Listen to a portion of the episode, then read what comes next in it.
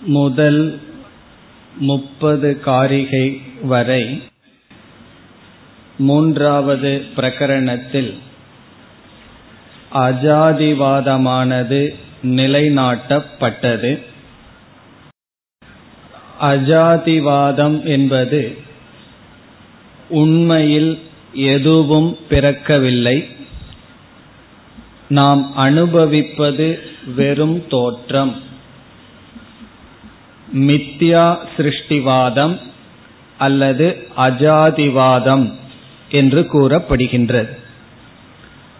இது எவ்விதம் இங்கு விசாரம் செய்யப்பட்டது என்றால் எவைகளெல்லாம் தோன்றியதாக நாம் நினைக்கின்றோமோ அவைகள் இரண்டாக பிரிக்கப்பட்டது. ஒன்று ஜீவன் இனி ஒன்று ஜெகத். ஜீவாத்மா போக்தா ஜெகத் போக்யம். அனுபவிப்பவன் அனுபவிக்கப்படும் ஜெகத். இந்த இரண்டு தான் தோன்றியதாக நாம் நினைக்கின்றோம் அனுபவிக்கின்றோம். இந்த இரண்டும் எப்படி தோன்றவில்லை என்று முப்பது காரிகை வரை நிலைநாட்டப்பட்டது. ஜீவன் உண்மையில் தோன்றவில்லை. இந்த கருத்து யுக்தியினுடைய துணை கொண்டும் ஸ்ருதியினுடைய துணை கொண்டும் நிலைநாட்டப்பட்டது. பிறகு இந்த ஜெகத்தும் உண்மையில் தோன்றவில்லை என்ற கருத்து யுக்தியின் மூலமாகவும் ஸ்ருதியின் மூலமாகவும் நிலைநாட்டப்பட்டது. அதை இதுவரை நாம் பார்த்தோம். இனி இந்த மூன்றாவது பிரகரணத்தினுடைய கடைசி கருத்து கடைசி டாபிக் முப்பத்தி ஓராவது காரிகையிலிருந்து நாற்பத்தி ஏழு வரை கடைசி காரிகை வரை நாம் நிதித்தியாசனம் என்ற தலைப்புக்கு வருகின்றோம். நிதித்தியாசனம் என்பதுதான் இனி வர இருக்கின்ற கருத்து. இதற்கு முன் காரிகையில் என்ன கௌடபாதர் கூறினார் என்றால் இந்த உலகமே மனதினால் பார்க்கப்படுவது மனோதிருஷ்யம் என்று இந்த உலகத்தை சொன்னார். ஆகவே மனதை பற்றி இனி பேசப் போகின்றார். சிரவணம் மனநம் என்ற சாதனையில் நமக்கு வேதாந்தம் குரு இவர்களினுடைய முக்கியத்துவம் இருக்கின்றது. நிதித்தியாசனம் என்ற சாதனைக்கு வரும்பொழுது சாஸ்திரமும் குருவும் நம்மை தனியாக விட்டு விடுகிறார்கள். ஆகவே நம்முடைய மனதினுடைய பங்கு அதிகமாக இருக்கின்றது. சாஸ்திரத்தை கேட்டு புரிஞ்சுக்கிறதுக்கும் சாஸ்திரத்தை நிலைப்படுத்துவதற்கும் மனதினுடைய பங்கு அதிகமாக இருக்கின்றது. ஆகவே மனதினுடைய சில தன்மைகள் எல்லாம் நாம் நன்கு புரிந்திருக்க வேண்டும். அவைகளையெல்லாம் ஆசிரியர் கூறப் போகின்றார். தியானத்திற்கான தடைகள் அவைகளை எப்படி நீக்குவது என்று நிதித்தியாசன சம்பந்தமான கருத்துக்கள் இனிமேல் வருகின்றது. மிக முக்கியமான காரிகைகளெல்லாம் இதற்கு பிறகு வருகின்றது. நாம் அதற்குள் இப்பொழுது நுழைகின்றோம். முதல் கேள்வி நம்முடைய துயரத்திற்கு காரணம் என்ன? நாம் துயரத்தை அனுபவிக்கின்றோம் கஷ்டங்களை அனுபவிக்கின்றோம் இந்த கஷ்டத்துக்கு காரணம் என்ன? என்பதுதான் பேசிக் அடிப்படையான முதல் கேள்வி. அதற்கு முதல் பதில் என்ன வருகின்றது என்றால் இந்த உலகம் நம்முடைய துயரத்துக்கு காரணம். ஜெகத் நம்முடைய துயரத்திற்கு காரணம். இத வந்து சாஸ்திர ரீதியா பதில் சொன்னா துவைதம் துக்கசிய ஹேதுகு. இருமைகள் துயரத்துக்கு காரணம். எப்படி?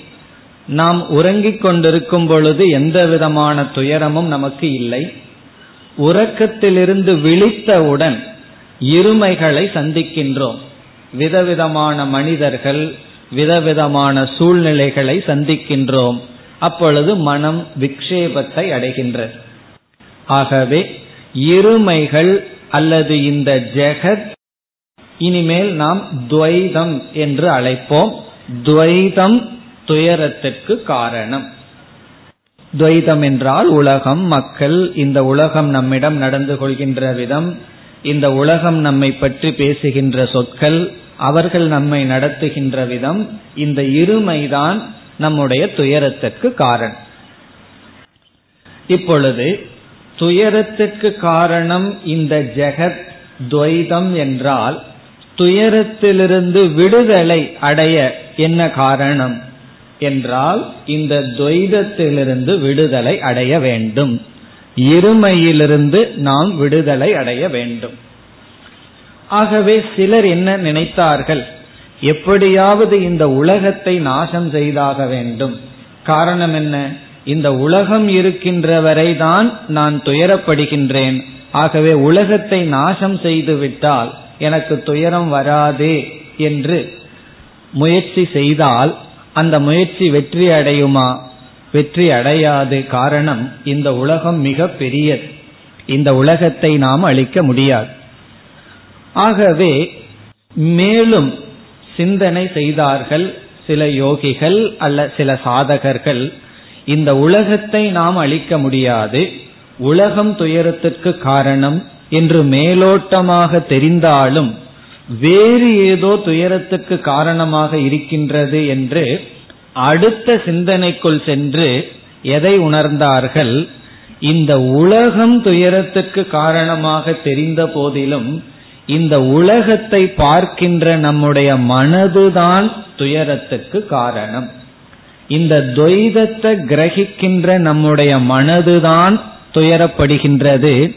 ஆகவே துயரத்துக்கு நேரடியாக உலகம் காரணமாக தெரிந்தாலும் இந்த உலகத்தை பார்த்து துயரப்படுறது நம்முடைய மனம். ஆகவே மனம்தான் துயரத்துக்கு காரணம். இது ஒரு பெரிய ஸ்டெப் இது ஒரு பெரிய படி. எதிலிருந்து? இந்த உலகம்தான் என்னுடைய துயரத்துக்கு காரணம்ங்கிறதிலிருந்து இந்த உலகம் துயரத்துக்கு காரணம் அல்ல இந்த உலகத்தை பார்க்கிற மனசுதான் துயரத்துக்கு காரணம். இது எப்படி நாம உணரலாம் என்றால் யாரோ ஒரு வார்த்தையை நமக்கு சொல்கிறார்கள். காதுல சரியா விழுகல. ஒரு விக்ஷேபமும் இல்லை. சந்தோஷமா இருப்போம். பிறகு மீண்டும் கேட்போம் நீ என்ன சொன்ன? அவர் சொல்லுவார் உடனே கோபம் வந்துடும் இப்படியா சொன்னேன் இப்போ இந்த துவைதம்ங்கிற வார்த்தை காதல விழுகும் பொழுது நமக்கு வந்து துயரமே இல்லை. அதை கேட்டது யார்? நம்முடைய மனம். பொருள்படுத்தியது யார்? நம்முடைய மனம். ஆகவே உலகத்துல நடக்கிற நிகழ்ச்சியோ உலகமோ நமக்கு துயரத்துக்கு காரணம் அல்ல அதை பொருள்படுத்துற மனதுதான் அதை பார்க்கிற மனசுதான் துயரத்துக்கு காரணம். இப்ப இதை உணர்ந்தார்கள். ஆகவே துயரத்துக்கு காரணம் என்ன? நம்முடைய மனம் இனி துயரத்திலிருந்து விடுதலை அடைய என்ன செய்ய வேண்டும்?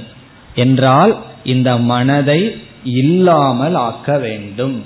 மனதை நாசப்படுத்த வேண்டும்.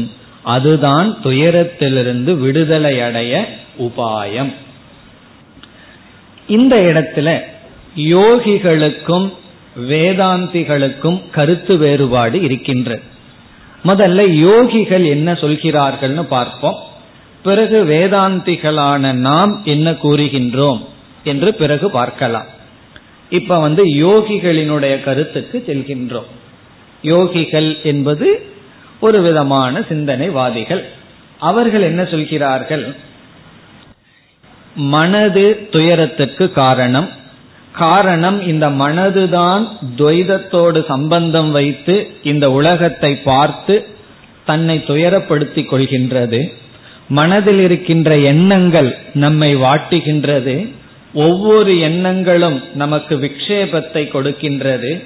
ஆகவே மனதை நாம் மனதற்ற நிலைக்கு மாற்றிவிட்டால் விக்ஷேபங்களையெல்லாம் நீக்கிவிட்டால் நாம் மிக மகிழ்ச்சியாக துயரத்திலிருந்து விடுதலை அடைந்து இருப்போம். ஆகவே மோக்ஷத்துக்கு அல்லது துயரத்திலிருந்து விடுதலை அடைய சாதனம் சித்த விருத்தி நிரோதக. சித்த விருத்தியை நிரோதம் செய்ய வேண்டும். நிரோதம் என்றால் என்ன? சித்தத்துல விருத்தி வராம நம்மை நாம் பாதுகாத்து கொள்ள வேண்டும். காரணம் என்ன? மனசு இருக்கிற வரைக்கும் துவைதம் இருக்கின்றது. மனது இல்லை என்றால் துவைதம் இல்லை. இதற்கு அவர்கள் கொடுக்கின்ற தர்க்கம் என்னவென்றால் ஆழ்ந்த உறக்கத்தில் மனம் இல்லை துவைதமும் இல்லை துயரமும் இல்லை. மனம் வந்தவுடன் துவைதமும் வருகின்றது துயரமும் வருகின்றது.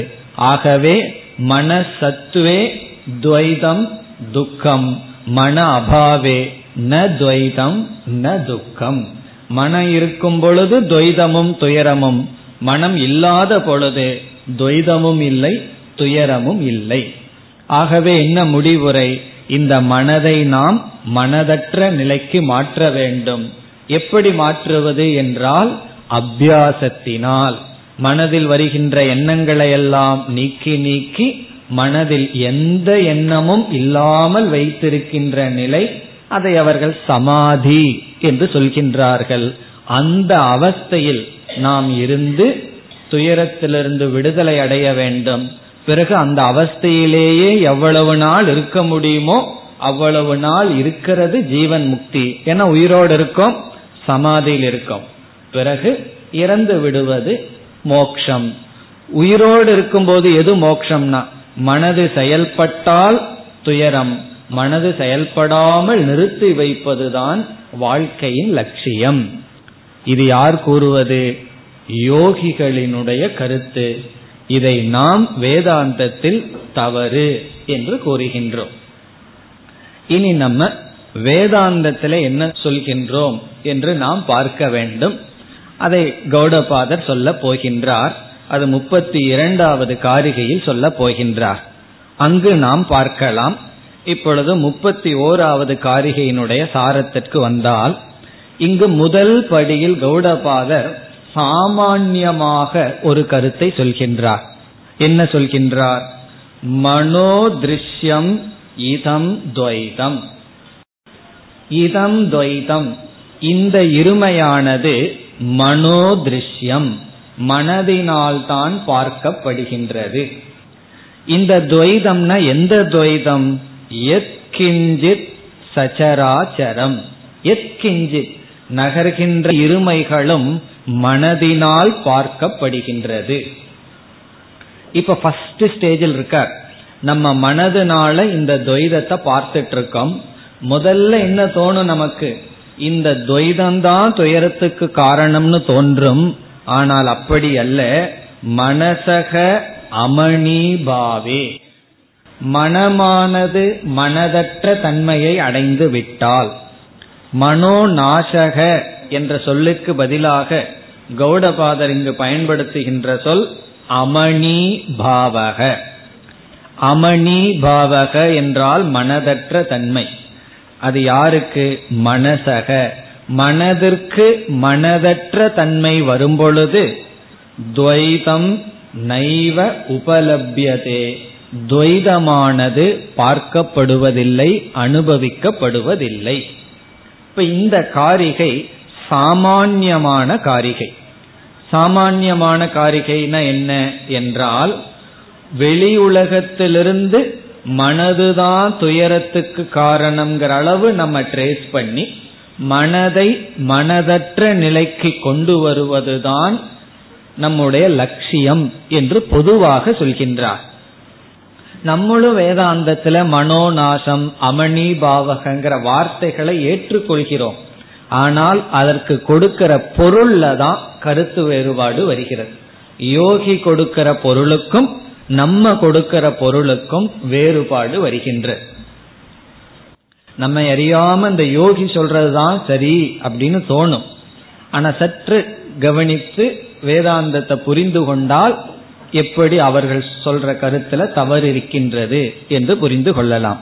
இப்ப இந்த காரிகையில மனதினுடைய மனதற்ற தன்மையை அடைந்தால் மனதை நாசம் செய்துவிட்டால் அமணிபாவத்தை நாம் அடைந்தால் மனமானது இருமையை பார்க்காது இருமையை அனுபவிக்காது. ஆகவே என்ன? மனதிற்கு துயரம் இல்லை. காரணம் என்ன? இருமையினால் தான் துயரம் நமக்கு வருகின்றது. என்று சாமான்யமாக கூறியுள்ளார். இனி அடுத்த காரிகையில் தான் விசேஷமாக அமணிபாவக கக என்ற லட்சணம் வருகின்றது. இப்ப முப்பத்தி இரண்டாவது காரிகை தான் முக்கியம். அதைத்தான் இப்பொழுது நாம் பார்க்க போகின்றோம். யோகியும் என்ன சொல்கிறார்கள்? மனதை மனதற்ற தன்மை ஆக்க வேண்டும். அதற்கு அவர்கள் கொடுக்கின்ற லட்சணம் மனதில் எந்த எண்ணங்களும் வராத நிலையை மனதிற்கு கொண்டு வர வேண்டும். அப்பொழுது மனம் மனதற்ற தன்மையை அடைகிறது. எண்ணங்கள் வந்தாத்தன துவைதத்தோட சம்பந்தம் வச்சு துயரம் வருகிறது. ஆகவே மனம் மனதற்ற தன்மையை அடைந்து விட்டால் அதுதான் மோக்ஷம். அதற்கு வந்து தியானம் சமாதி முதலிய பயிற்சி செய்து கொண்டே இருக்க வேண்டும். துவைதத்தை பார்த்துட்டோம் துவைதத்தை அனுபவிக்கின்றோம் அப்பொழுது நாம் பக்தர்களாக இருக்கின்றோம் பந்தப்படுகின்றோம். இது யோகிகளினுடைய கொள்கை. பிறகு அவர்கள் என்ன கூறுகிறார்கள்? மனதினுடைய பிரைமரி நேச்சர் மனதினுடைய சொரூபமே துக்கம்தான். மனதினுடைய சுவாவமே துக்கம்தான் என்று அவர்கள் கூறுகிறார்கள். இனி நாம் நம்முடைய கருத்துக்கு வருகின்றோம். வேதாந்தத்தில் அமணிபாவக என்றால் என்ன? மனதற்ற தன்மை என்றால் என்ன? அதற்கு இப்பொழுது வருகின்றோம். இப்பொழுது எப்பொழுதெல்லாம் மனம் மனதற்ற தன்மை ஆகும் என்றால் கௌடபாதர் சொல்ல போகின்றார் முதல் நிலை சுஷுப்தி ஆழ்ந்த உறக்கத்தில் மனம் மனமாக இருக்கார் மனம் ஒடுங்கி இருக்கின்றது. ஆழ்ந்த உறக்கத்துல மனம் அமணிபாவத்தை அடைகின்றது ஓரளவு மனோ நாசத்தை அடைகிறதுன்னு சொல்லலாம். நாசத்தை அடைகிறதுன்னு என்ன அர்த்தம்? அந்த நேரத்தில் அது மனம் மனமாக இல்லை. அதனால என்ன கிடைக்குதுன்னா ஆனந்தம் நமக்கு கிடைக்கின்றது ஆனந்தம் கிடைக்கிறதுனாலதான் யாருக்கு எவ்வளவு டைம் ஏதாவது கிடைச்சதுன்னா உடனே என்ன செய்ய முயற்சி செய்கிறார்கள்? ஒரு அஞ்சு நிமிஷம் தூங்கிட்டு வந்துடுறேன்னு சொல்கிறார்கள். காரணம் என்ன? யாருக்கும் தன்னுடைய மனசை வச்சுக்கிறதுக்கு தயாரா நம்ம கிட்ட ரொம்ப வெயிட்டான பொருள் என்னன்னா நம்மளுடைய மனசு தான் அதை எடுத்து வைக்கிறதுக்கு காத்துட்டு இருக்கோம் இப்போ உறக்கத்தில் என்ன ஆகுது? மனம் நமக்கு ஒரு பழுவாக இல்லை. மனம் மனதற்ற நிலையை அடைகிறது. அது சுசுப்தியில். இரண்டாவது யோகிகள் கூறுகின்ற சமாதியில். சமாதியிலும் மனது என்ன ஆகின்றது? எந்த விதமான விற்த்தியும் இல்லாமல் அமைதியாக இருக்கின்றது இதைத்தான் யோகிகள் லட்சியம். இதுதான் சாத்தியம். நாம் அடைய வேண்டியது என்று சொல்கிறார்கள். அவ்வளவு சுலபமா அடைய முடியாதுன்னு சொல்கிறார்கள். என்ன பண்ணணும்னா மனசை செயல்படுத்தாம பண்ணணும். ஒரு விற்த்தியும் மனதிற்குள் வரக்கூடாது. நம்ம முயற்சி பண்ணி பார்த்தா எப்படி இருக்கும்? தியானத்துலதான் எண்ணங்களினுடைய குவாலிட்டியும் குவான்டிட்டியும் அதிகமாகுது. குவாலிட்டி அதிகமாகிறது இல்ல குவான்டிட்டி தியானத்துல தான் அதிகமாகின்றது. காரணம் என்ன? மனதை என்ன வேண்டாம் அப்படின்னு சொன்னோம்னா தான் அது எண்ணுகிறது. சரி மனசு இப்படி செய்யுதே. விதவிதமான எண்ணங்களை மேற்கொள்ளுன்னு சொன்னா எண்ணாம இருக்குமோன்னா அதுவும் கேட்கறது இல்லை மனசுக்கு தெரியுது இவன் எதை விரும்புறானோ அதை செய்யக்கூடாதுன்னு சொல்லி. அப்படி அவர்கள் அதிக முயற்சியுடன் எந்த விதமான விருத்தியும் வராமல் ஒவ்வொரு விருத்தியும் வந்தா அதை நிரோதம் செய்ய வேண்டும் என்று சொல்கிறார்கள். இனி வேதாந்தத்துல நம்ம என்ன சொல்கின்றோம் என்றால் முதல் கருத்து இந்த பிரபஞ்சம் துக்கத்துக்கு நேரடியான காரணம் அல்ல. அது நம்ம சொல்ற முதல் கருத்து. அது துக்கத்துக்கு காரணம் போல தெரியலாம் ஆனால் காரணம் அல்ல. காரணம் என்ன என்றால் ஜீவன் முக்தர்களும் இதே உலகத்துல தான் இருக்கிறார்கள். ஜீவன் முக்தர்கள் வந்து வேற உலகத்துக்கு திடீர்னு போயிடுறதில்லை. ஜீவன் முக்தி அடைஞ்சா உடனே இந்த எர்த்தில் இருந்த வேற பிளானட்டுக்கெல்லாம் அவர்கள் செல்வதில்லை. இதே உலகத்துல பத்தன் வந்து என்ன மான அபமான சுகதுக்கத்தை அனுபவிக்கிறானோ அதே வார்த்தைகளை கேட்டுக்கொண்டுதான் ஜீவன் முக்தர்களும் வாழ்கிறார்கள். ஆகவே முதல் கருத்து இந்த பிரபஞ்சம் துக்கத்துக்கு காரணம் அல்ல. காரணம் போல தெரியலாம் ஆனால் காரணம் அல்ல. அது மட்டுமல்ல இந்த உலகமே துக்க சொரூபம்னா உலகத்திலிருந்து என்னைக்குமே நம்ம சுகத்தை அனுபவிக்க கூடாது. அப்பப்போ இந்த உலகத்திலிருந்து சுகத்தை அனுபவிக்கிறோம் அல்லவா? ஆகவே பிரபஞ்சம் ந துக்க சொரூபம். இது யோகியை ஒத்துக்கிறான். பிறகு யோகி என்ன சொல்றான்? நம்முடைய மனதுதான் துக்க சொரூபம் மனதினுடைய பிரைமரி நேச்சர் துக்கம். அதனால மனசு இருக்கக்கூடாதுன்னு சொல்கின்றான். வேதாந்தத்துல நம்ம சொல்றோம் இந்த உலகம் எப்படி துக்க சொரூபம் இல்லையோ அதே போல மனதும் துக்க சொரூபம் அல்ல. மனதும் துக்கத்துக்கு நேரடியான காரணம் அல்ல. இதுவும் நம்ம சொல்ற ஒரு முக்கியமான கருத்து. காரணம் என்ன? நம்முடைய மனம் துக்க சொரூபம் அல்ல. அதுக்கு முதல் காரணம் இந்த மனதிலேயே பல சமயங்கள்ல மகிழ்ச்சியையும் அனுபவிக்கிறோம். எவ்வளவு நேரம் மகிழ்ச்சியா சந்தோஷத்தை அனுபவிக்கிறோம். பிறகு மனது துக்க சொரூபம் துயரம்ங்கிறது மனதினுடைய தன்மையா இருந்தா அதற்குள்ள என்னைக்குமே நம்ம சுகத்தை அனுபவிக்க கூடாது ஆனா பல சமயங்கள்ல மகிழ்ச்சியை இன்பத்தை மனதின் மூலமாக அனுபவிக்கிறோம். அதிலிருந்தே அது துக்க சுரூபம் அல்லன்னு தெரியுது. நெருப்பு வந்து உஷ்ணஸ்வரூபம் என்னைக்குமே நெருப்பிடம் உஷ்ணத்தை தான் அனுபவிப்போம். திடீர்னு குளிர்ச்சி திடீர்னு உஷ்ணம் அல்ல. காரணம் என்ன? அது உஷ்ணஸ்வரூபம் அது போல மனம் துக்க சொரூபம் அல்ல. பிறகு இனி ஒரு காரணம். ஞானிகளுக்கும் ஜீவன் முக்தர்களுக்கும் அதே மனசு தொடர்கிறது.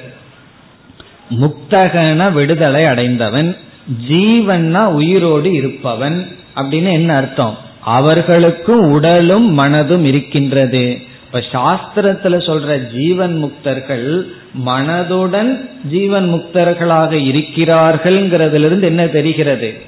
ஜீவன் முக்தர்களுக்கும் மனசு இருக்கு. ஆனா அவர்கள் துயரத்தை அடைவதில்லை. ஆகவே என்ன கருத்து சொல்றோம்? மனம் துக்கத்திற்கான சாதனை அல்லது சொரூபம் அல்ல. பிறகு என்னதான் துக்கத்துக்கு காரணம்? ஒரு சமயம் மனசு துக்கத்தை அனுபவிக்கிறது ஒரு சமயம் சுகத்தை அனுபவிக்கிறதே என்ற கேள்வி வரும் பொழுது நம்ம வேதாந்தத்தில் என்ன சொல்றோம்? மனதினுடைய பிரைமரி நேச்சர் துக்கத்தை கொடுப்பதல்ல. மனதினுடைய செகண்டரி நேச்சர் தான் துக்கத்தை கொடுக்கின்றது. அது வந்து அபியாசத்தினால பழக்கத்தினால நமக்கு அது துயரத்தை கொடுத்து கொண்டிருக்கின்றது. காரணம் என்னவென்றால் மனதில் இருக்கின்ற அஜானம் மனதில் இருக்கின்ற அத்தியாசம் நமக்கு துயரத்தை கொடுக்கின்றது. மனமே துக்க சொரூபம் அல்ல மனதில் இருக்கின்ற அஜானத்தினாலும் அந்த அஜானத்தினுடைய விளைவினாலும் நமக்கு என்ன ஏற்படுகின்றது? துயரம் என்பது ஏற்படுகின்றது. அப்ப துயரத்துக்கு காரணம் நம்ம எங்க ட்ரேஸ் பண்றோம்? பிரபஞ்சத்திலேயோ அல்லது மனதிடத்திலேயோ அல்ல. இந்த மனதிடம் இருக்கின்ற அஜானந்தான் துயரத்திற்கு காரணம். அஜானம் மட்டுமல்ல அஜானமும் அஜானத்தினுடைய விளைவும். அஜானத்தினுடைய விளைவு அத்தியாசம். இப்போ மனதில் இருக்கின்ற அஜானமும் அஜான காரியமும் துயரத்துக்கு காரணம்னா நம்ம என்ன செய்யணும்? மனதையே அழிக்கிறதா? அல்லது மனதுக்குள் இருக்கின்ற அஜானத்தையும் அந்த காரியத்தையும் அழிக்கணுமா? தலையில ஏதோ ஒரு வழி வந்திருக்கு அல்லது கட்டி வந்திருக்குன்னு டாக்டர் கிட்ட போறோம். அதனால தலைவலிக்குதுன்ட்டு போறோம். டாக்டருக்கு வந்து அது ரொம்ப கஷ்டமா இருக்கு. அந்த கட்டி மட்டும் பார்த்து எடுக்கிறதுக்கு நான் கொஞ்சம் தலையவே எடுத்து அனுப்பிச்சிடுறேன்னு சொன்னா எப்படி இருக்கும்? அதே போல மனதுக்குள்ள ஒரு அஜானமோ அத்தியாசமோ இருக்கு. அதனால துயரப்படுறோம்னா யோகிகள் என்ன சொல்கிறார்கள்? தலையை எடுக்கிறது போல உபாயத்தை சொல்கிறார்கள். அது ரொம்ப கஷ்டமா இருக்கு இந்த அஜானத்தை நீக்கிறதுக்கு. அஜானம் இருக்கிற அந்த அதிஷ்டானத்தையும் நீக்கிட்டா என்ன? இந்த மனசையே நீக்கிட்டா என்ன என்று அவர்கள் முயற்சி செய்கிறார்கள். நம்ம என்ன சொல்றோம்? மனதை அழிக்க வேண்டாம். மனதிற்குள் இருக்கின்ற அஜானத்தையும் அஜான காரியத்தையும் அழிச்சா போதும். சரி மனதில் இருக்கிற அஜானமும் அஜான காரியமும் எவ்வளவு நாளா இருக்குன்னா இந்த அஜானம் அனாதியா இருக்கு. இச்சா துவேஷ சமுத்தேன துவந்துவமோகேன பாரத. இந்த துவந்துவ மோகம்ங்கிறது ஜென்மத்திலிருந்தே நமக்கு இருக்கு. விருப்பு வெறுப்புங்கிற துவந்துவ மோகம் நமக்கு பிறப்பிலிருந்தே இருக்கின்றது. ஆகவே நம்ம மனதை வந்து ஆரம்ப காலத்திலிருந்தே எப்படி பார்த்திருக்கோம்? இந்த அஜானமும் அஜான காரியமான ராகத்வேஷத்தோடையே பார்த்திருக்கிறதுனால இந்த ஒரு தவறு செய்யறதுக்கு எளிமையான வாய்ப்பு இருக்கு. என்ன தவறுனா மனதே துக்க சொரூபம்ங்கிற கன்க்ளூஷனுக்கு வாய்ப்பு இருக்கு. காரணம் என்ன? நம்ம பிறந்ததிலிருந்து மனசு நமக்கு பந்தப்படுத்துவதாகவே தான் பார்த்திருக்கோம். ஒரு காலத்துல மனசு வந்து நம்ம பந்தப்படுத்தாம ஒரு காலத்துல பந்தப்படுத்துறத பார்த்திருந்தோம்னா தெளிவா தெரிஞ்சிருப்போம். ஆனா பிறப்பிலிருந்தே அது இருக்கின்றது. அதாவது ஒன்பது மாதத்துல அகங்காரம் வளருகின்றது என்று விஞ்ஞானிகள் சொல்றாங்க. ஒரு குழந்தைக்கு ஒன்பது மாசத்துல அகங்காரம் வந்துருதான். பதினோரு மாதம் ஆன ஒரு குழந்தையினுடைய செயலை ஒரு அம்மா என்னிடத்துல கூறினார்கள். அதாவது ஒரு அம்மா கிளாஸுக்கு வந்துட்டு இருப்பவர்கள் அவர்களுடைய பேரனை அவங்க தான் பார்த்துட்டு இருக்கார்கள் ஒரு நாள் அந்த பதினோரு மாதமுடைய பேரனோட எங்கேயோ சென்றார்கள். பிறகு அந்த பேரனை தன்னுடைய மகளிடம் கொடுத்திருக்கிறார்கள். அப்ப அந்த குழந்தை ஆறிட்டு இருக்கு தன்னுடைய தாயின் இடத்துல சௌகரியமா இருக்கு. பிறகு இந்த அம்மா வேறொரு குழந்தைய எடுத்து வச்சாங்களாம். உடனே இந்த பதினோரு மாத குழந்தை அழுக ஆரம்பிச்சிடுதான். ஒரே ரகலையம் காரணம் என்ன? நான் இருக்கிற இடத்துல வேறொரு ஆள் வந்தாச்சு பொறாமை. எப்ப ஆரம்பிக்குது? பதினோரு மாசத்திலேயே பொறாமை ஆரம்பிச்சார் பிறகு வேறொரு குழந்தையை எடுத்து கொடுத்ததற்கு அப்புறம்தான் இந்த குழந்தை அமைதியாச்சான். முகம் மாறியாச்சான் பதினோரு மாசம். அப்படி நம்ம எப்ப இந்த பொறாமை எல்லாம் ஆரம்பிச்சோம்னா பிறக்கும் போதே அப்படிப்பட்ட மனசோட தான் பிறந்திருக்கோம் அப்படிப்பட்ட மனசோட தான் இருந்துட்டு இருக்கோம் அதனால நேச்சுரலா என்ன மிஸ்டேக் பண்றதுக்கு வாய்ப்பு இருக்கு? இந்த மனசே நமக்கு வந்து துக்க சொரூபம் ஆனால் இந்த மனசு துக்க சொரூபம் அல்ல மனதுக்குள் இருக்கின்ற ஆத்ம அஜானமும் அதனுடைய விளைவான அத்தியாசமும் இப்ப நம்ம வேதாந்தத்தில் என்ன சொல்றோம்? இந்த பிரபஞ்சம் இருக்கு. நம்ம பார்க்கிற இந்த பிரபஞ்சத்தை திருஷ்யம் அப்படின்னு சொல்றோம். திருஷ்யம்னு என்ன? நம்மால பார்க்கப்படுற இந்த உலகம். இந்த மனது வந்து இந்த உலகத்தை எத்தனையோ பொருள்களை பார்க்கு நம்ம காலையில மார்க்கெட்டுக்குள்ள போனோம்னா எத்தனையோ பொருள்கள் மனசு பார்க்குது. எந்த பொருளும் நம்ம பந்தப்படுத்துவதில்லை. பிறகு எந்த பொருள் நம்ம பந்தப்படுத்துதுன்னா எந்த திருஷ்யமும் நம்ம பந்தப்படுத்தார் பிறகு சில திருஷ்யங்கள் திருஷ்யம்னா பார்க்கப்படுவது நம்ம மனசு என்ன செய்கிறது அந்த திருஷ்யத்தை விஷயமா கன்வெர்ட் பண்ணிடுது திருஷ்யத்துல விஷயத்துவத்தை மனசு ஏற்றி வைக்கிறது. விஷயம்னா என்ன? நான் அதை அனுபவிக்க வேண்டும் என்று அது எனக்கு ஆப்ஜெக்ட் ஆஃப் பர்செப்ஷன் திருஷ்யம்னாலும் பார்க்கப்படுவது. விஷயம்னா என்ன? என்னோட ஒரு சம்பந்தம். அதை நான் விரும்புறேன் விரும்பல அதை எனக்கு வேண்டும் என்று அது விஷயமாக மாறி விடுகிறது. அப்ப இப்ப என்ன சொல்றோம்? திருஷ்யம்ங்கிற ஜெகத்துல விஷயம்ங்கிறது மனசு பார்த்து விட்டால் நமக்கு அந்த விஷயத்தோட சம்பந்தம் வந்துடும். இப்போ ஒரு பொருள் நமக்கு விருப்பமா இருக்கு. வீட்டுக்கு வரும் பொழுது எத்தனையோ திருஷ்யங்கள் இருந்தது. எந்த திருஷ்யமும் வீட்டுக்குள்ள வந்தா நம்ம தொந்தரவு பண்ணியிருக்காது. எவைகளை விஷயமா கன்வெர்ட் பண்ணிட்டு வந்தோமோ அது வீட்டுல சும்மா இருக்காந்திருக்கிற விடுமா? அது எனக்கு ஓணும் விஷயம்னா நம்மோட ஏதோ ஒரு விதத்தில் ஒரு சம்பந்தத்தை அடைந்து விடுகிறது. பிறகு அது சத்தியமா வேற இருக்கு. அது பொய் அப்படின்னு இருந்ததுன்னா நமக்கு அதுல பற்று வருமோ? வராது. ஆகவே இந்த திருஷ்யமான உலகத்துல நம்ம மனசு என்ன பண்ணிட்டு இருக்கு சத்தியத்துவத்தையும் விஷயத்துவத்தையும் செய்து கொண்டே இருக்கின்ற ஏதாவது பொருளை தன்னோட சம்பந்தப்படுத்தி கொள்கிறது. பிறகு அதனுடைய இருப்பு அது சத்தியம் அப்படிங்கிற பாவனையில பார்த்துட்டு இருக்கு இப்ப எது நமக்கு துயரத்தை கொடுக்குதுன்னா இந்த பிரபஞ்சத்தில் இருக்கிற எந்த திருஷ்யமும் நம்மைய பந்தப்படுத்தாது. நம்ம எத்தனையோ பொருளை பார்க்கிறோம் அது நம்ம பந்தப்படுத்தல. இந்த மனம் எதை விஷயமா பார்த்ததோ திருஷ்யத்தை விஷயமா கன்வெர்ட் பண்ணுதோ அந்த பொருள் தான் நம்ம மனதுல சுகத்தையோ துக்கத்தையோ கொடுக்கும். இப்ப நம்ம என்ன சொல்றோம்? மனோநாசம். அதனுடைய அர்த்தம் என்னன்னா சுருக்கமா புரிஞ்சுக்கிறதுக்கு மனது இந்த உலகத்தை எல்லா பொருளையும் திருஷ்யமாகவே வச்சிருந்ததுன்னு சொன்னா விஷயமா எந்த பொருளையும் கன்வெர்ட் பண்ணலன்னு வச்சுக்கோமே. அப்ப என்ன ஆகும்னா மனது நாசத்தை அடைந்ததற்கு சமமாகிறது. காரணம் என்ன? இந்த மனம் எந்த பொருளையும் தன்னோடு சம்பந்தப்படுத்தி கொள்ளவில்லை. எல்லாத்தையுமே ஒரு திருஷ்யமா இருக்கு. அதுக்கு உதாரணம் சொல்லணும்னா பக்கத்து வீட்டு குழந்தை ஃபெயில் ஆயிருக்கான்னு வச்சுக்கோமே அது ஒரு திருஷ்யம். Just it is a matter அது ஒரு நியூஸ் நம்ம வீட்டில் அது நடந்திருந்ததுன்னு சொன்னா அது ஒரு பெரிய விஷயம். அப்படி நம்மோடு ஒரு நிகழ்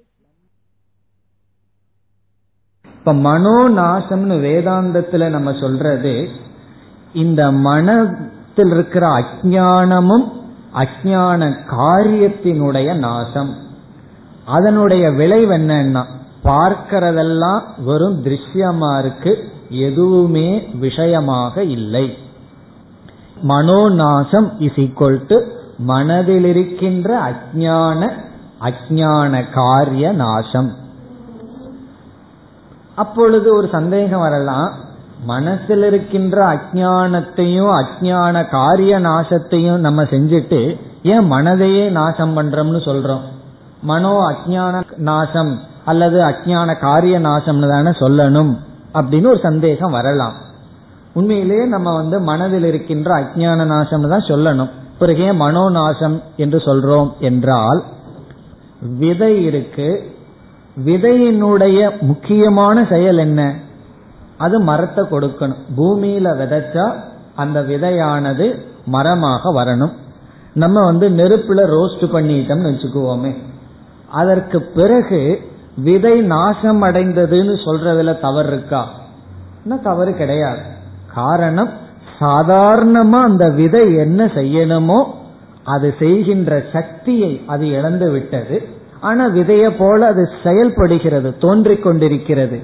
அப்படி சாதாரணமா நம்ம மனசு நம்ம பந்தப்படுத்திட்டு இருக்கும். சாதாரணமா பிறந்ததிலிருந்து நம்ம பந்தப்படுத்திட்டு இருக்கோம். பந்தப்படுத்துற தன்மை மனதிலிருந்து போன உடனே மனதே போனதற்கு சமமாகிறது. காரணம் என்ன? மனதினுடைய சாதாரண செயல் நம்ம பந்தப்படுத்துறது. அதனாலதான் மனதை மறக்கிறதுக்கு தான விதவிதமான உபாயங்கள் இருக்கு. வேதாந்தத்துக்குள்ள வர்றதும் மனதை மறக்கிறதுக்கு. ஸ்பிரிச்சுவல்லி இனி ஒரு ஸ்பிரிட் இருக்கு. அந்த ஸ்பிரிட்டும் எதுக்குன்னா மனசை மறக்கிறதுக்கு. இப்படி எல்லா சாதனையும் எதற்குனா இந்த மனம் எனக்கு பழுவாக இருக்கின்றது அதைய மறக்கிறதுக்கு தான் காரணம் என்ன? மனது துக்கத்தை கொடுத்து கொண்டிருக்கின்றது. இந்த துக்கத்தை கொடுக்காம அலங்காரமா மனசு நமக்கு மாறும் பொழுது அது மனம் மனம் என்ற தன்மையை இழந்து விடுகிறது. ஒரு பொருள் அவ்விதமே காட்சி கொடுத்து அதனுடைய தன்மையை இழந்து விட்டால் அந்த பொருளே இழந்தது என்ற வழக்கு நம்மிடம் இருக்கின்றது. அதனுடைய அடிப்படையில் மனோநாசம் என்பது மனதினுடைய செயல்ல நாசம் கிடையாது. விற்த்தியில நாசம் கிடையாது. பிறகு நம்ம வர்ற எண்ணங்கள் நம்மை துயரப்படுத்துவதில்லை. இதை இனி ஒரு கோணத்துல சொன்னா நமக்கு புரியும். இப்ப யோகி வந்து ஏன் சித்தத்தில் இருக்கின்ற விருத்திய நிரோதம் பண்ணணும்னு சொல்றான். மனதுல வர்ற எண்ணத்தை நிரோதம் பண்ணணும்னு சொல்றான். அதற்கு காரணம் என்னவென்றால் இப்ப நமக்கு வந்து இந்த நேரத்துல ஒரு விருத்தி வருது ஒரு எண்ணம் வருது. அந்த எண்ணத்துக்கு பின்னாடி இரண்டாவது எண்ணம் வருது. அந்த இரண்டாவது எண்ணம் என்ன வருதுன்னு சொன்னா முதல் எண்ணத்துக்கு விரோதமா இருக்கு. முதல்ல குரோத விருத்தி வருது. ஒருத்தனை பார்த்த உடனே அடிக்கலாங்கிற புத்தி வருது. அந்த எண்ணம் நமக்கு துயரத்தை கொடுக்காது. ஒரே ஒரு தாட் மட்டும் இருந்தா துயரத்தை கொடுக்காது. அடுத்த எண்ணம் என்ன வருது? நான் ஏன் இப்படி நினைச்சேன்? ஒருவனை திட்டலாம் அப்படின்னு ஒரு எண்ணம் வருது. அந்த எண்ணம் நமக்கு துயரத்தை கொடுக்காது. இரண்டாவது ஒரு எண்ணம் வந்து இந்த எண்ணம் எனக்கு ஏன் வந்தது? அப்ப நம்ம மனதுக்குள்ள என்ன நடக்குதுன்னா ஒவ்வொரு விருத்திக்குள்ளேயும் விரோதம் இருக்கு. முதல் விருத்திக்கும் ரெண்டாவது விருத்திக்கும் விரோதம் இருக்கு. அதனாலதான் யோகி சொல்றான் நான் நிரோதம் பண்ணணும்னு சொல்றான். இவன் நிரோதம் பண்ணணும்னு சொல்றதுக்கு காரணம் இவனுடைய விருத்திக்குள்ள இருக்கிற விரோதம். விரோதம்னா என்ன? ஃபர்ஸ்ட் தாட் செகண்ட் தாட் வருது. செகண்ட் தாட் ஃபர்ஸ்ட் தாட்டை ஒத்துக்க மாட்டேங்குது. பொறாமைங்கிற ஒரு எண்ணம் வருது. உடனே இனி ஒரு எண்ணம் வந்து நான் ஏன் இதை நினைச்சேன்? இப்படி நம்ம எண்ணங்களுக்குள்ளேயே விரோதம் இருக்கிறதுனாலதான் நமக்குள்ள போராட்டமும் துக்கமும் வருது. அதனால் அவன் நிரோதம் பண்ணணும்னு சொல்றான். நம்ம வேதாந்தத்தில் என்ன சொல்றோம்? இந்த விரோதத்தை நீ நீக்கிற. ரெண்டு பேர் சண்டை போட்டுட்டு இருக்கிறதுனால ரெண்டு பேர்த்தையும் கொண்டு போடணும்னு அவன் சொல்றான். நம்ம சமாதானம் பண்ணி வச்சா எப்படி இருக்கும்னு நம்ம சொல்றோம். சப்போஸ் நம்ம கற்பனை பண்றோம். நமக்கு முதல் எண்ணம் வருது. ரெண்டாவது எண்ணம் முதல் எண்ணத்துக்கு விரோதி இல்லை. மூணாவது எண்ணம் ரெண்டாவது எண்ணம் முதல் எண்ணத்துக்கு விரோதி இல்லை. அப்படி ஒவ்வொரு எண்ணங்களுக்குள்ள விரோதமே இல்லை என்றால் அந்த மனம் நமக்கு துக்கத்துக்கு காரணமா சுகத்துக்கு காரணமா? வேதாந்தத்துல சொல்றோம் நம்ம அடைய வேண்டித்தது விற்த்திகளுக்குள்ள விரோதம் வராத ஒரு நிலை. அப்படி விரோதம் வரக்கூடாதுன்னு என்ன? அதுக்கு என்ன காரணம்?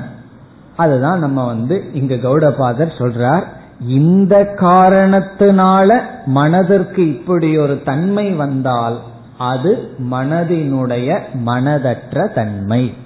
இப்ப யோகி சொல்ற காரணம் வேற அவனுடைய சாத்தியம் வேற நம்ம சொல்ற காரணம் வேற அதனுடைய காரியம் நமக்கு வேறு. இப்ப மனோநாசம் என்பது நம்ம மனதிற்குள்ளேயே போராட்டம் இல்லை விருத்திகள் இருக்கின்றது மனம் செயல்படுகின்றது ஆனால் எந்த விருத்தியும் எனக்கு அபூர்ணத்துவத்தையும் துயரத்தையும் கொடுப்பதில்லை. ஒரு நிறைவின்மைய எந்த எண்ணமும் எனக்கு கொடுப்பதில்லை. கிமகம் சாதுனா கரவம் கிமகம் பாபமகரவம் நான் ஏன் இதை செய்யல? நான் ஏன் இதை செய்தேன்? இப்படிப்பட்ட தாப விருத்திகள் வருவதில்லை. அந்த விருத்திக்கு நிஜமாலுமே நாசம் ஏற்படுகிறது. சம்சாரத்தை கொடுக்கிற விருத்தி இருக்கு ஆனா சம்சாரம் வரலின்னு அர்த்தம் கிடையாது. சம்சாரத்தை கொடுக்கிற விருத்திகளுக்கு நாசம் ஏற்படுகிறது. ஆனா விவகாரத்தில் இருக்கிற விருத்திகளுக்கும் மனதினுடைய செயலுக்கும் நாசம் ஏற்படுவதில்லை. அதனால நம்ம சொல்ற ஜீவன் முக்தி என்பது சாதாரணமா இருந்துட்டு இருப்போம் இந்த சாதாரணமா இருக்கிறதா ரொம்ப அசாதாரணம். நம்ம வந்து அசாதாரணமாவே இருந்துட்டு நேச்சுரலா இருக்கிறது தான் ரொம்ப டஃபா ரிலாக்ஸ்டா இருப்போமான்னா அதுதான் ரொம்ப கஷ்டம். அப்படி சாதாரணமா மனது செயல்பட்டு கொண்டிருக்கின்றது. அதனாலதான் விதவிதமாக சொல்லுவார்கள் நீ வந்து மோட்சத்தை அடைஞ்சிட்டேயே என்ன பண்ணிட்டு இருக்கன்னா? அந்த முக்தன் சொன்னா நான் நடக்கும் போது நடக்கிறேன் சாப்பிடும் போது சாப்பிட்றேன் தூங்கும் போது தூங்குறேன் இதுதான் பண்றேன்னா. இது நாங்களும் பண்றோமேன்னா கிடையாது. நீங்க நடக்கும் போது நடக்கல சாப்பிடும்போது சாப்பிடல. பேசிட்டு இருக்கும் போது பேசிட்டு இருக்கல கிளாஸ் கேட்கும் போது கிளாஸ் கேட்கல. அப்படின்னு என்ன அர்த்தம்? அதை செய்யும் போது அதுக்கு அடுத்தது என்ன செய்யலாம்? அல்லது என்ன செஞ்சோம்? இங்கேயே போயிட்டு இருக்கோம் அதை செய்யும் போது நம்ம அதை செய்யறது இல்லை மோக்ஷங்கிறது அதை செய்யும் போது அதை செய்யறது. காரணம் என்ன? இவனுக்கு விருத்திகளுக்குள்ள போராட்டமே கிடையாது. அப்படி மனோநாசம் என்பது சம்சாரத்தை கொடுக்கிற விருத்தி நாசம் அப்படின்னு சொல்லலாம். ஏன்னா ரொம்ப பேர்த்துக்கு இந்த நாசம்ங்கிற வார்த்தையில அவ்வளவு அட்டாச்மெண்ட் வந்தாச்சு. சொல்லி சொல்லி நாசமா போ நாசமா போன்னு சொல்லி.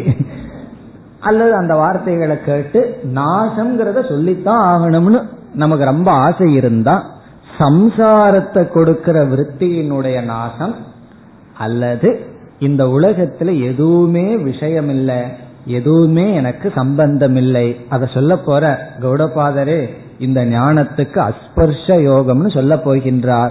ஏதோடும் சம்பந்தமற்ற நிலை. இதுதான் மனோநாசம். இனி அடுத்த கருத்து இந்த மனோநாசத்துக்கு காரணம் என்ன? எதன் மூலமா மனதுக்கு இப்படி ஒரு தன்மை வருகின்றது? சம்சாரத்தை கொடுக்காத மனம் வருவதற்கு என்ன காரணம்? என்றால் ரொம்ப சுலபம். நம்ம ஏற்கனவே பார்த்துட்டோம். மனதில் இருக்கின்ற அஜானமும் அஜானத்தினுடைய விளைவுதான் காரணம்னு பார்த்தோம். ஆகவே அஜானத்தை நீக்கணும்.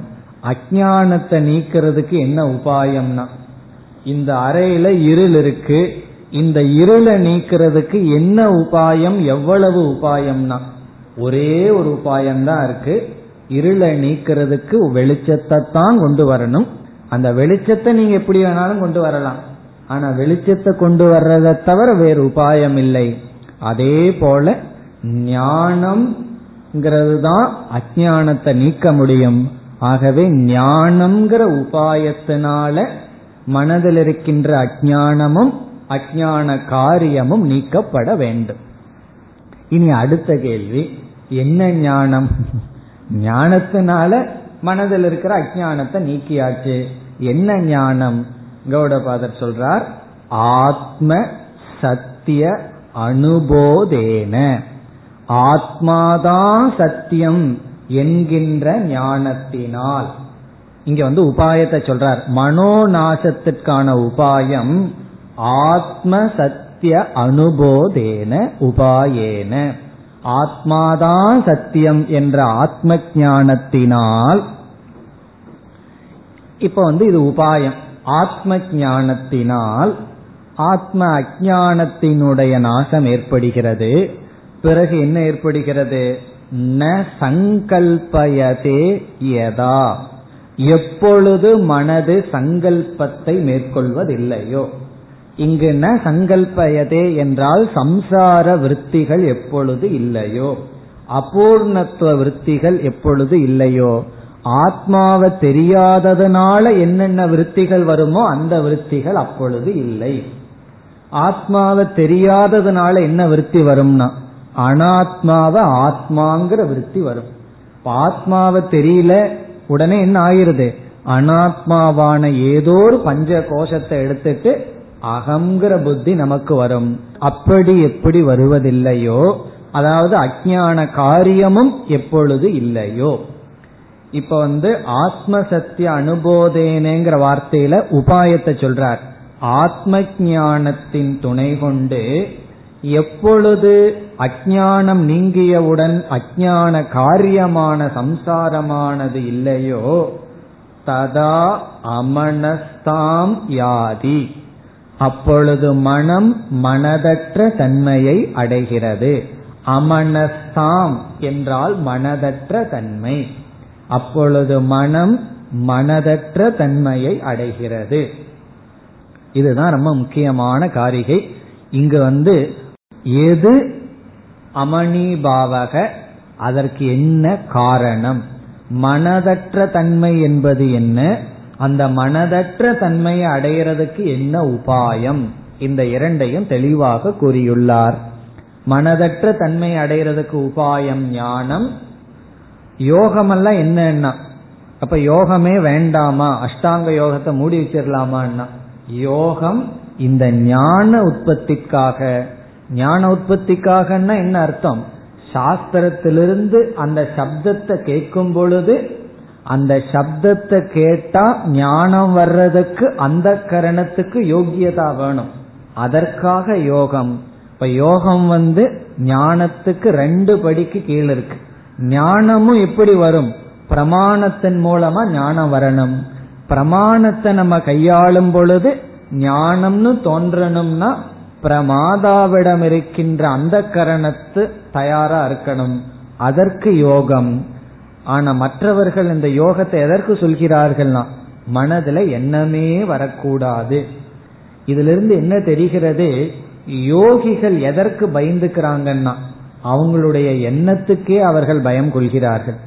வேற ஏதாவது வெளியிருக்கிற பொருளுக்கு பயந்துட்டோம்னா அங்கிருந்து ஓடிடலாம். நம்ம நம்ம மனசுக்கே பயந்துட்டு ரிஷிகேஷுக்கு ஓடணும்னு வச்சுக்கோமே. இங்க யார் கூட வருவா?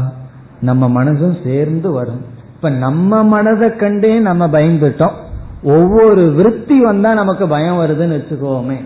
பிறகு நமக்கு எப்படி மோட்சம்? ஆகவே நம்ம மனதை கண்டு நம்ம பயந்துக்கிறது யோகிகள். வேதாந்தம் என்ன சொல்லுதுன்னா இந்த உலகத்தை கண்டு உனக்கு பயம் இல்லை. அபயம் வை ஜனக பிராப்தோசினா. காரணம் என்ன? உன் மனதை கண்டும் உனக்கு பயம் இல்லை. சில பேர் அவங்களுடைய சொப்பனத்தை கண்டே பயந்து கொள்வார்கள். நம்ம தான் உருவாக்கி கனவு கண்டிருக்கோம். அதை கண்டு நமக்கே பயம். ஏதோ எருமை வந்தது ஒரு பயம். காரணம் என்னன்னா எப்ப மரணம் வருமோ அது ஏதோ கனெக்ட் பண்ணி வச்சிருக்கார்கள். அப்படி இவர்கள் தான் அந்த எருமையை உருவாக்கியுள்ளார்கள். இவர் தான் அந்த எருமை கனவுல. பிறகு அதை கண்டு இவரே பயம். அதையும் சொல்ல போறார்.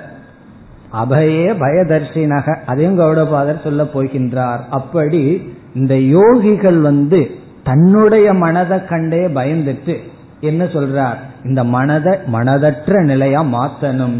நம்ம என்ன சொல்றோம்? மனதை இருக்கட்டும் அதுவும் ஒரு திருஷ்யம்தான். அதை கண்டு நமக்கு பயம் இல்லை. காரணம் என்ன? அந்த மனது துயரத்தினுடைய சுரூபம் அல்ல. அதற்குள் இருக்கிற அஜானமும் அஜானத்தினுடைய காரியம். இப்ப அஜானம்னா ஆத்ம அஜானம் அஜான காரியம் என்றால் அத்தியாசம். அனாத்மாவை ஆத்மான்னு நினைக்கிறது. அதனுடைய விளைவுனாலதான் நாம் துயரப்பட்டு கொண்டிருக்கின்றோம். இது வந்து தொடர்ந்து பிறந்ததிலிருந்து வந்ததுனால மனதினுடைய சுவாவமே சம்சாரமாக தெரிகிறது. இது சென்றவுடன் நமக்கு ஒரு புதிய மனசு வருகிறது. இதுவரைக்கும் இல்லாத மனசு வருகின்றது. அந்த மனது நமக்கு ஒரு அலங்காரமே தவிர ஒரு எக்ஸ்ட்ரா மாலைய போல. அந்த மனசே ஒரு லக்ஸுரி மாதிரி.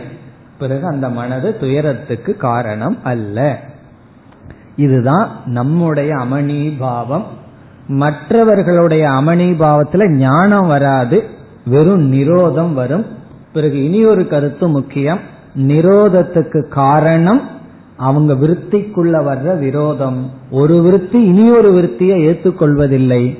நம்மளதுல வந்து டோட்டல் அக்செப்டன்ஸ் நம்ம மனசுல எவ்வளவு விருத்திகள் வந்தாலும் அந்த விருத்திக்குள்ள விரோதம் இல்லை. விரோதம் இல்லாத போது நிரோதமும் வேண்டாம். பிறகு இந்த உலகத்தை பார்க்கறது போல நம்ம மனசையும் நம்ம பார்த்துட்டு இருக்கோம் அதாவது இந்த உலகத்துல எத்தனையோ நிகழ்ச்சிகளை பார்க்கிறோம். அந்த நிகழ்ச்சிகள்னால நம்ம பாதிக்கப்படுறதில்லை. காரணம் என்ன? அது ஏதோ வேடிக்கை பார்க்கிற நிகழ்ச்சி. அதே போல நம்ம மனசே திருஷ்யமாகணும். நம்ம மனசுல வேடிக்கை பார்க்கிறோம். எத்தனையோ போயிட்டு இருக்கோம் இப்போ ஒரு குரங்க பார்த்தா எவ்வளவோ சேஷ்டை பண்ணிட்டு இருக்கு நம்ம அதனால கோவப்படுறோமா? அது அதனுடைய சுவாவம் அதே போல நம்ம மனசை பார்த்து என்ன சொல்லணும்? நீங்க ஏதோ சேஷ்டை பண்ணிட்டு காரணம் என்ன? நான் இந்த மனதிலிருந்து வேறுபட்டவன். இப்ப நம்ம என்ன பண்ணிட்டு இருக்கோம்னா இந்த மனசு திருஷ்யமா அல்ல திருக்குனுடைய சொரூபமா இருக்கு. அதுக்கு ஒரு பெஸ்ட் எக்ஸாம்பிள் என்னன்னா ஒருவர் கண்ணாடி போட்டுட்டு இருக்கார் அவரிடம் ஒரு புஸ்தகத்தை காட்டி நான் கேட்கின்றேன் உங்கள் கண்ணில் மூலமாக முதலில் எதை பார்க்கிறீர்கள்? அப்படின்னு கேட்டு என்ன சொல்லுவார்? புஸ்தகத்தை தான் பார்க்கறேன்னு சொல்லுவார். என்னுடைய கேள்வி என்ன? உங்க கண்ணுல முதல்ல எதை பாக்குறீங்கன்னா அவர் எதை சொல்லணும்? ஸ்பெக்ஸ தான் பாக்குறேன்னு சொல்லணும்.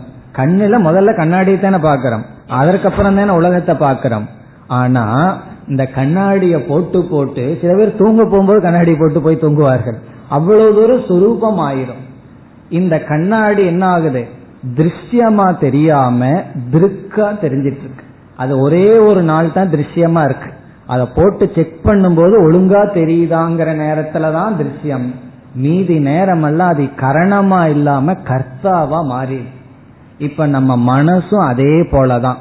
மனசு வழியா உலகத்தை பார்த்து பார்த்து இந்த உலகம் பார்க்கப்படுவது மனது பார்ப்பவனுடைய சொரூபமா மாறிடுது.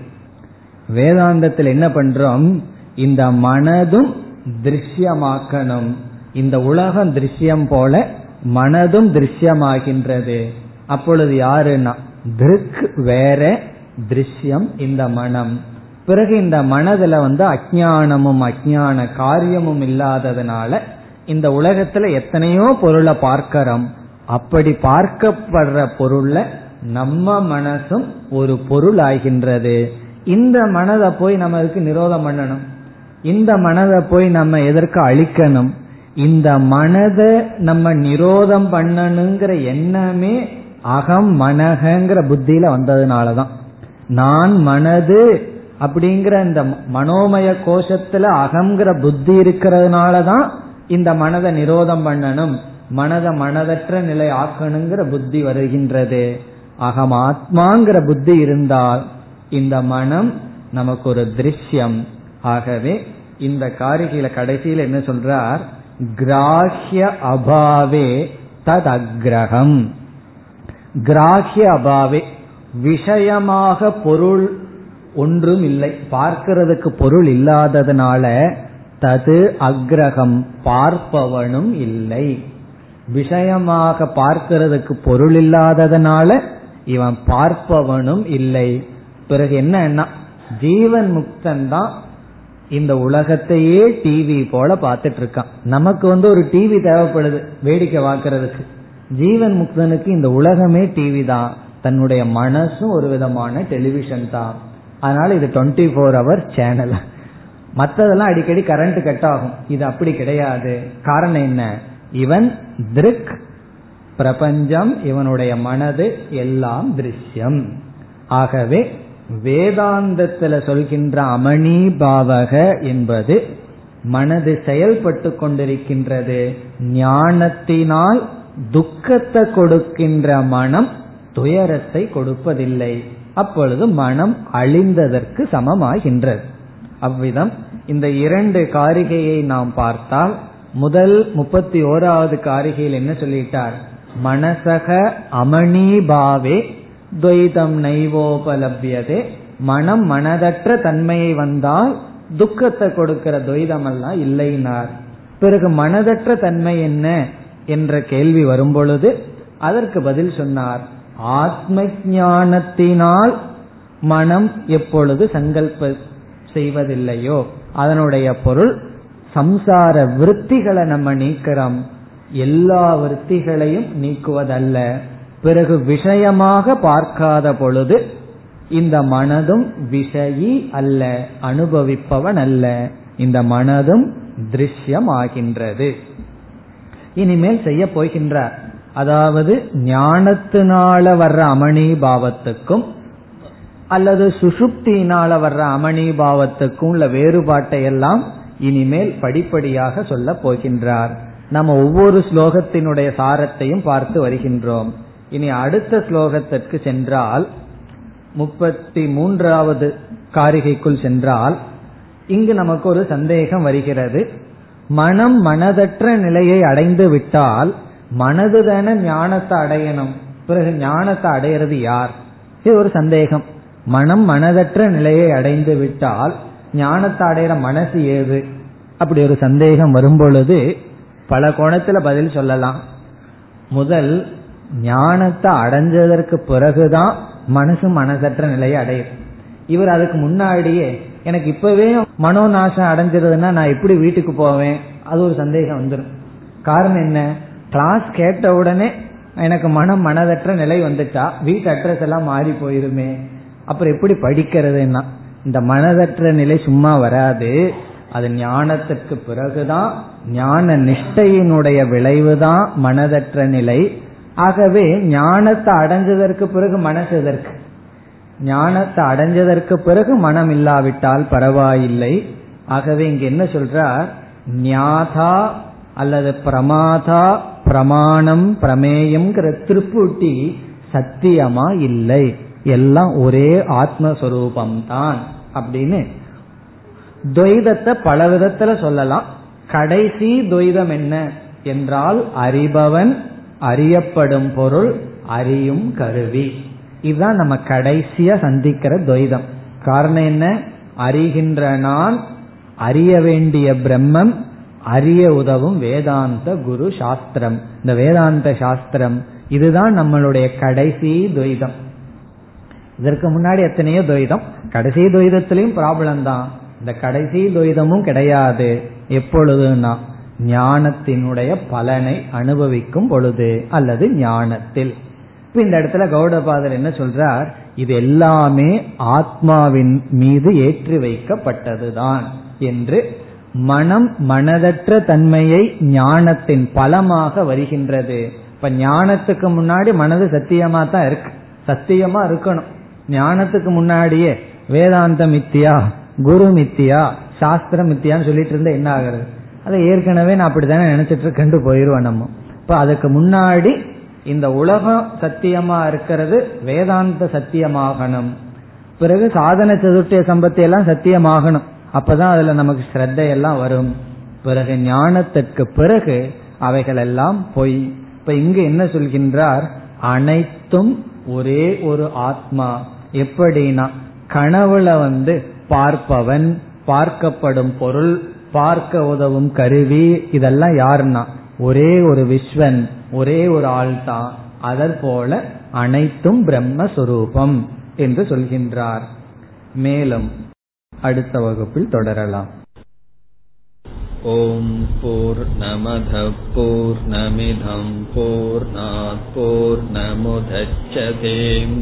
पूर्णस्य पूर्णमादाय पूर्णमेवावशिष्यते ॐ शान्ति शान्ति शान्तिः